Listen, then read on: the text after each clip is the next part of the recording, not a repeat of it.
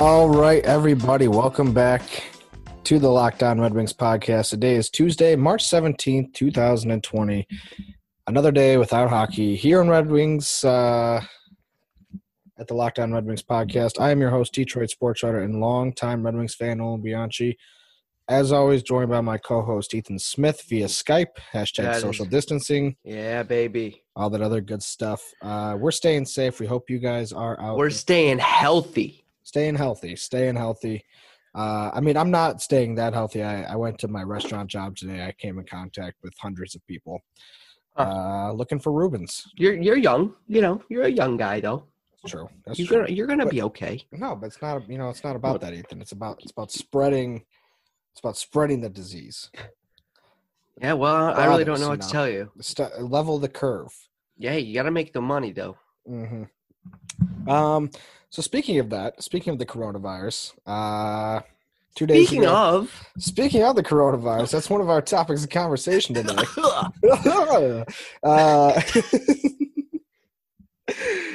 Can we just do like an entire podcast of like having that radio voice?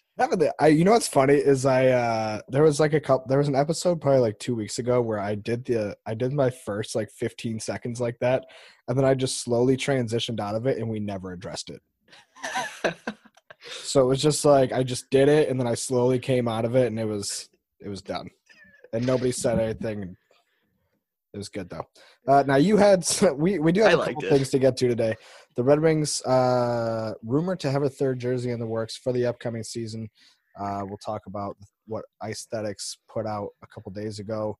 We'll talk about that design. We'll throw that up on the Twitter page as well, so you can check that out. Or also, lack thereof a design. Yeah, or lack thereof. But you wanted to talk about the coronavirus. Now let's. Oh! There's another thing. Just to set the expectations for the episode. There's another thing we do want to talk about. That's a really exciting bracket that we're going to be doing. You know, for March Madness, in lieu of games, I thought it'd be fun to kind of do a bracket of the top 64 figures in Red Wings history. So we'll kind of get into what to expect on that as well. Anyways, back to you, Ethan. Yes. Coronavirus. So obviously there's not a lot going on right now. And we're getting these tweets from, and I'm sure it's on Instagram too. I'm not on there too much. But it's just like NHL players just chilling, having a good time. They're just like, hey guys, how's it going? I just want to let everybody know to wash their hands, be safe out there, stay away from people. We miss you guys. Like every team is doing it now, and it's just like we get it, guys. Just enjoy it. You know, I don't know if I'm a jerk for thinking like this. I just don't care. Dylan Larkin got a puppy. Did you see that? I did see that. Dylan Larkin did get a puppy, a cute one too. See, the Red Wings are doing the tweeting the right way. Yeah, hey guys, we know you guys are really tired about hearing about this virus, but Dylan Larkin got a puppy. That's pretty cool, right? I know, and it's one of those things where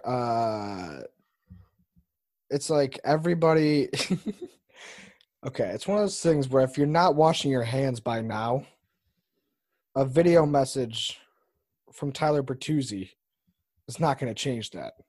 You know what I'm saying? So it's like, what? Right. I mean, just do something else. So I just don't get it. Like, it's like, I guess you don't really see any other sports doing that, but you know, I've seen you know what I have liked, and I've seen like kind of quite a bit of this recently, like since all the leagues went into suspension. By the way, the ECHL canceled their season. So that's just one thing to watch for. I thought that was interesting. It was a little early, or a lot earlier than I think most people would have expected to make a move like that. But yeah, the East Coast League for the rest of the year. So that's, you know, something of note, I guess you could say. Did you hear that they're only paying their players until like this past Monday, and now they're done? Really? Yeah, that's crazy. Especially in the minor league. Like I know in baseball, minor leaguers make like $13,000 a year. Yeah, I know. They're just not going to have anything. It's crazy. There's so much money in sports, and like, it's insane. That just doesn't get too much funding. Yeah, I don't know. It's weird. But one thing I have liked that I've seen teams doing, like, in the absence of games and whatnot, is, like, on the night that they're supposed to have games, they just live tweet the game. They're pretty much our idea of gaslighting their way to wins. Yeah. And just, like, post – I saw one minor – or I think it was a minor league team. They posted a final score that was, like, 20-3. Like, we killed them. Yeah, the Charlotte Checkers, the AHL. It was 25-0. And then they tweeted under it. They're like, "We forgot to turn off our automatic tweets. We're really sorry. How do you delete this?" I laughed at that one. That was a good old-fashioned fun. I know. And there's so much, like, doom and gloom, and rightfully so. Like, you know, if you're out there, I'm not going to tell you what to do, but hopefully people, you know, are taking this seriously, because the NHL doesn't cancel their season. The NCAA doesn't cancel their biggest moneymaker of the year over something that's not a threat.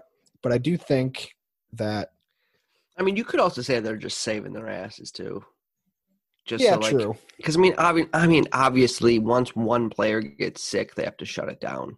So it's just like, whatever, that one guy – I mean, they're not – They were going to start losing a ton of money because nobody would go to the games, or they wouldn't be allowed to be in the arena. So it's like, but the most of the money is, like, through the TV contracts. But I think it's interesting that nobody from the NHL has been diagnosed yet.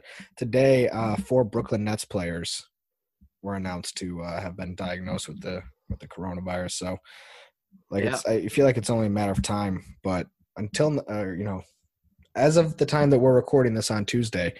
Nothing yet. I mean, it's really – I mean, I don't see anything. I mean, the NHL – do you see the NHL players put in like an off or whatever it is to play hockey and finish it up in August or September too? What would that do for the rest of the year though? Like, that's the thing that, like – Well, just because they have no clue when this is going to stop, or when they have no clue when this is going to end. So they're putting offers out there saying, like, hey, like, let's finish the season any way possible. I mean, that it could literally be, like, one-game eliminations. Yeah. There, like, was – I don't know what to I have no clue. I'm sure nobody does what to expect or what's going to happen. There was a thing that went out, like, I don't know if it was, like, a proposed idea or if it was just some random – wacky person, like, one-off idea or whatever, but I saw something that was like, yeah, you know, they should do a 24-team tournament. Obviously, that leaves the Red Wings on the outside looking in, quite unfairly, you know, I might add. But you don't want to tamper with that draft spot in any way. So I'm cool with the Red Wings not getting a shot at the 2014 playoff. Although it would be a little bit fun if they did have a play-in game to, like, get into the playoff. But I think the way it worked was, like, the first round is like half the league. Sorry, I'm going to totally butcher this. I probably should have looked it up, but I don't have it handy. But it was like the first round is single elimination. Second round is best of 3. Third round, best of 5. And I don't think, like, the top teams, I think the division winners don't start playing until round 3. So, yeah, I don't know. It was interesting, but it was like as you got later on in the tournament, the series, like, kept having more games. So that's one way to do it, to where you shorten it and you give the more important series kind of more games and stuff like that. I don't know. It's interesting. It all just breaks down to me, like, what time they get back and how well they're able to, I guess, do the next season. I've seen something with, you know, somebody proposed with the NBA to just shorten next season. Started at Christmas, play at the end of July, August, if you have to. I think that'd be kind of interesting. And that works to me. I think shortening next year would be better than not having a champion this season at all. It's going to be wild because my birthday's in, like, the middle of September too. So it'd be like, oh, the Stanley Cup Finals are on right around my birthday. And that's usually when the preseason's kicking off. Yeah. Yeah. Weird times. Strange times in the NHL, in the sports world, in the regular world, the world world. Living in a moment in history, Nolan. We are indeed. Another moment of history happened a couple days ago. You like that segue? That was great.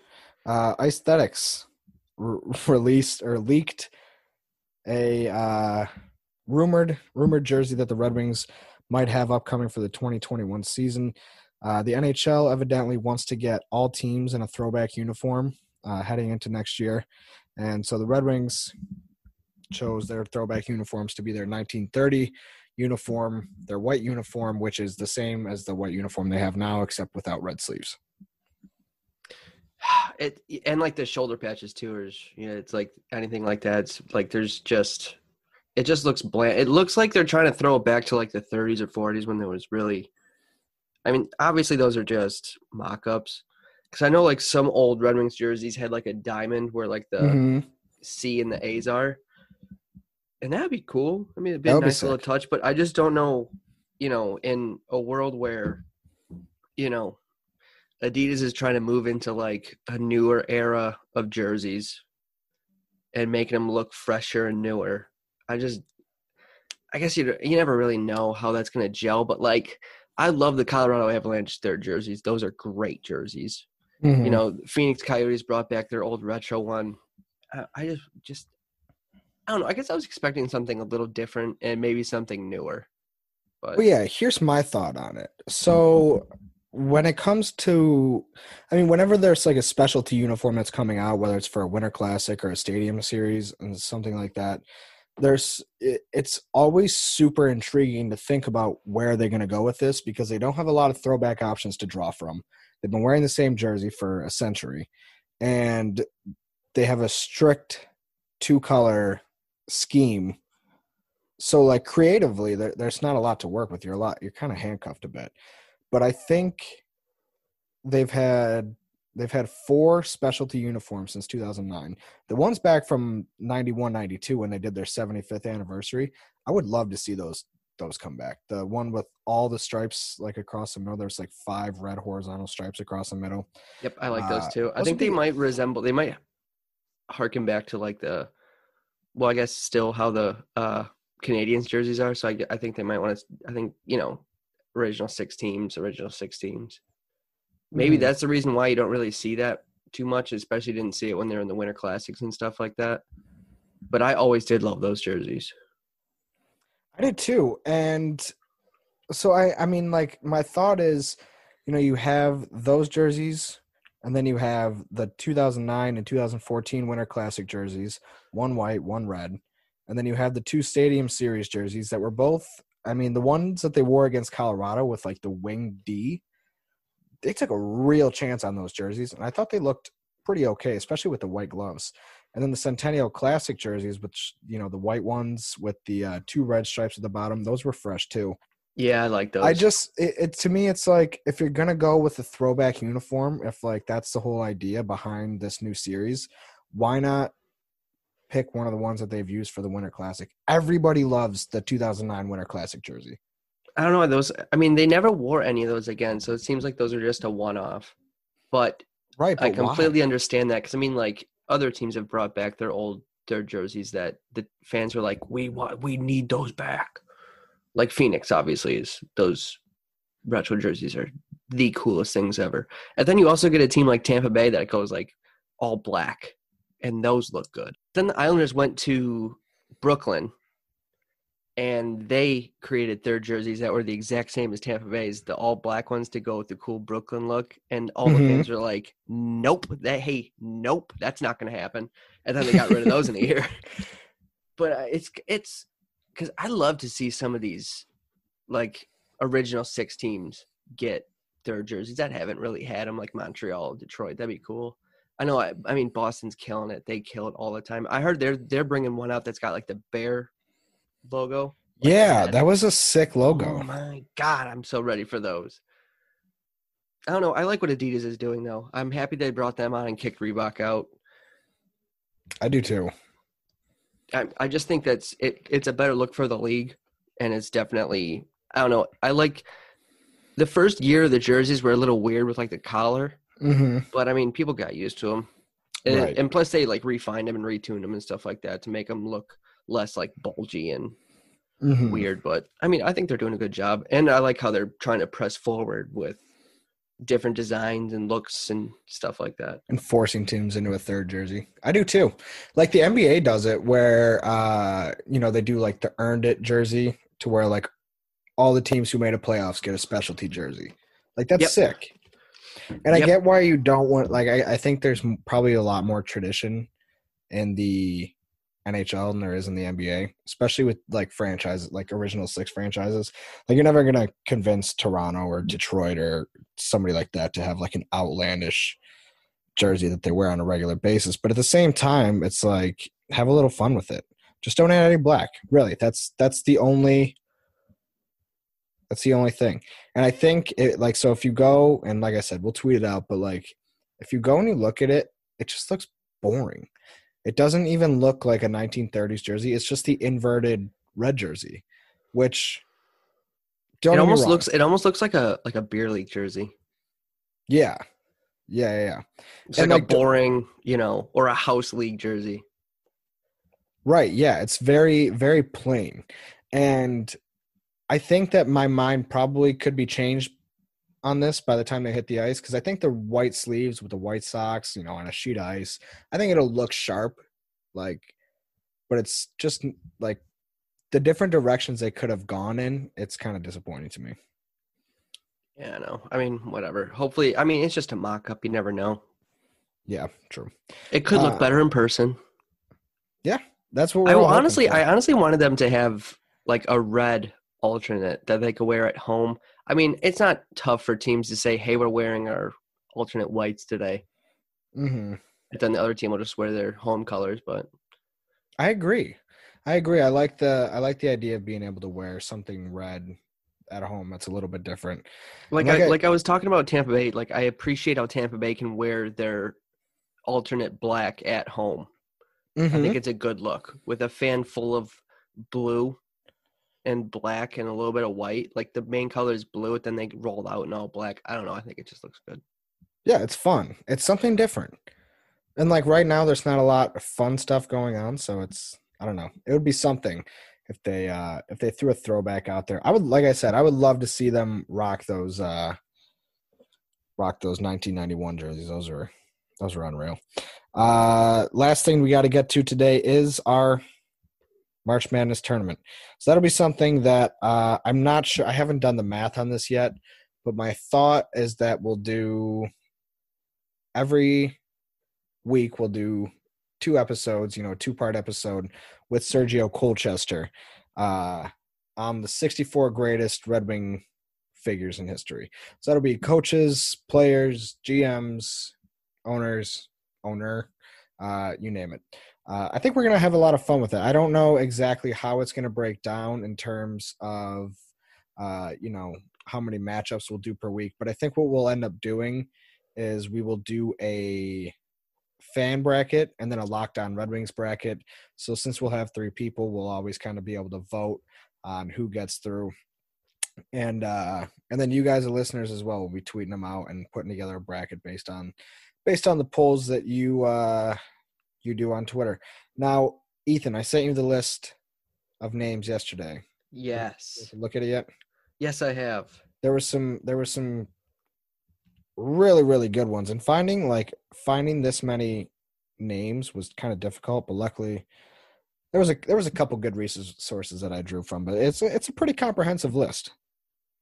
We've got 76 names on here. Mm-hmm. And that's, just looking down the list, there's some guys that don't belong anywhere near this list. I know. Some of them, there's some joke ones in there. Like I said, we got 77, so we got I got 77. I added Justin Abdelkader after I sent you the screenshot of it. Oh, okay. Yeah. Hometown boy. He's gotta get some love. Oh, he'll be a top 10 pick, for sure. I think so. But yeah, there's some other good joke ones on there. We got Riley Shahan. I would love for Riley Shahan to make a run. I'm hoping one of these guys makes a run. Looking at these, it's gonna be hard to finish this off. These last rounds, man, we're gonna have to really bring some stats in to really try and throw some analytics into this March Madness pool. I know. And one thing I was thinking of is how do you when it gets to the end, the first four names I wrote down. I said, let's just go by the first three names I wrote down. Steve Yzerman, Nicholas Lidstrom, Gordie Howe. How do you pick between any of those guys? I know. How does and that's what I was thinking. I was I don't know if this is such the best idea, because how does Steve Yzerman get beat? This is the most predictable predictable March Madness bracket of all time, at least in terms of like the Final Four. Well, who knows? That's how we can make fun of it. That's how we can make the, you know, we can break down season for season, just be like, when this team was this bad, Gordie Howe had this many points, you know, and he was, I don't know how far, you know, it's, we can make fun with it. Oh, and I mean, it's not like far outside of what they accomplished on the ice too. I'm talking like who had the sickest buckets, you know, Sergey Fedorov with the white skates. That's going to get him very far in my bracket. Dude, I'll even look up what kind of cars these guys drove. Dylan Larkin just got that puppy. That was huge right before March Madness. That's a big move. That was a huge. He probably knew. Power move. He probably knew he was going to have to, you know, I'm struggling to think of the word. Never mind. We're just going to move on. I was going to say like kiss up to the fans or whatever, but that's not the phrase I was looking for. Hey, it's like, he's essentially like adding that last piece to the puzzle that's going to get you to the Stanley Cup. You know, he was at this is like the trade deadline, and he just picked up that top six forward. Now, looking at this list, who's one guy that you think has like somebody that might get overlooked initially? Like, you know, in the normal person would say they won't make it very far, but you think could make a good run, you know, behind the fan support. I think probably like Vernon or Osgood. Mm-hmm. I mean, I'd even say Konstantinov could be up there. Yeah. I mean, Konstantinov's a huge figure for the Red Wings still. I mean, and then you got Darren Helm on here. Probert's going to be up there. I mean, it's just going to be fun. Mike Modano. I know. Daniel Alfredson. Damian Brunner. I knew you'd like that one. That's awesome. That is awesome. And you know what? You know what was like fun about this is I think there are some guys on here who really have a chance. Like I think the first person that I thought was Robert Lang. I don't know why. I just like was like, man, what if Robert Lang went on a run? But oh man, another thing that I kind of like had a lot of fun doing was like remembering how important some of these players were. And like, while they don't deserve that, you know, they're guys who aren't going to make it to the Sweet 16, but they're guys that like when you sit and think about it, you could easily say like, this is a top 65 most important player in the organization. Like Mikael Samuelson, how many great – he might not make it out of the first round, but how many great playoff moments did he have? Valtteri Filippi, like guys like that who were just huge parts of cup runs, maybe get overlooked in the grand scheme of things. But yeah. I mean, when we do those Red Wings rewinds, we can't stop talking about those guys. Don't forget about, like, Martin Lapointe, too. Like, yeah. There's a lot of big names in the history of the Red Wings. Yep. Paul Coffey. Yeah, it'll be good. We'll probably add guys like Ken Daniels to the list. He's a pretty important figure in Red Wings history, I would say. Definitely. Dave Strader, et cetera, et cetera. But it's going to be hard. It's going to be fun, though. Look for that. Probably I would say Thursday and Friday we'll run that those first two episodes with Sergio Colchester. Other than that, not much else planned for the rest of the week. We will have another episode coming to you guys tomorrow. I'm not sure what we're going to do about that. Probably either a Red Wings rewind or some draft talk. So we're going to figure that out shortly after wrapping this one up. And yeah, I guess you'll just have to tune back in and see. Now, Ethan, one last thing. What did you think of the Tom Brady news today? Tom Brady going to the Tampa Bay Buccaneers. I was going to hate it. Well, I don't hate it, period. I think the dude has been unbelievable his entire career. He can do whatever he wants. I could care less about that. I'd probably care more if, you know, he was a line or something, you know, if it was something to do with us, but I really don't. Right. I was really happy because he's got unbelievable receivers to throw to. Evans and Godwin are both sick.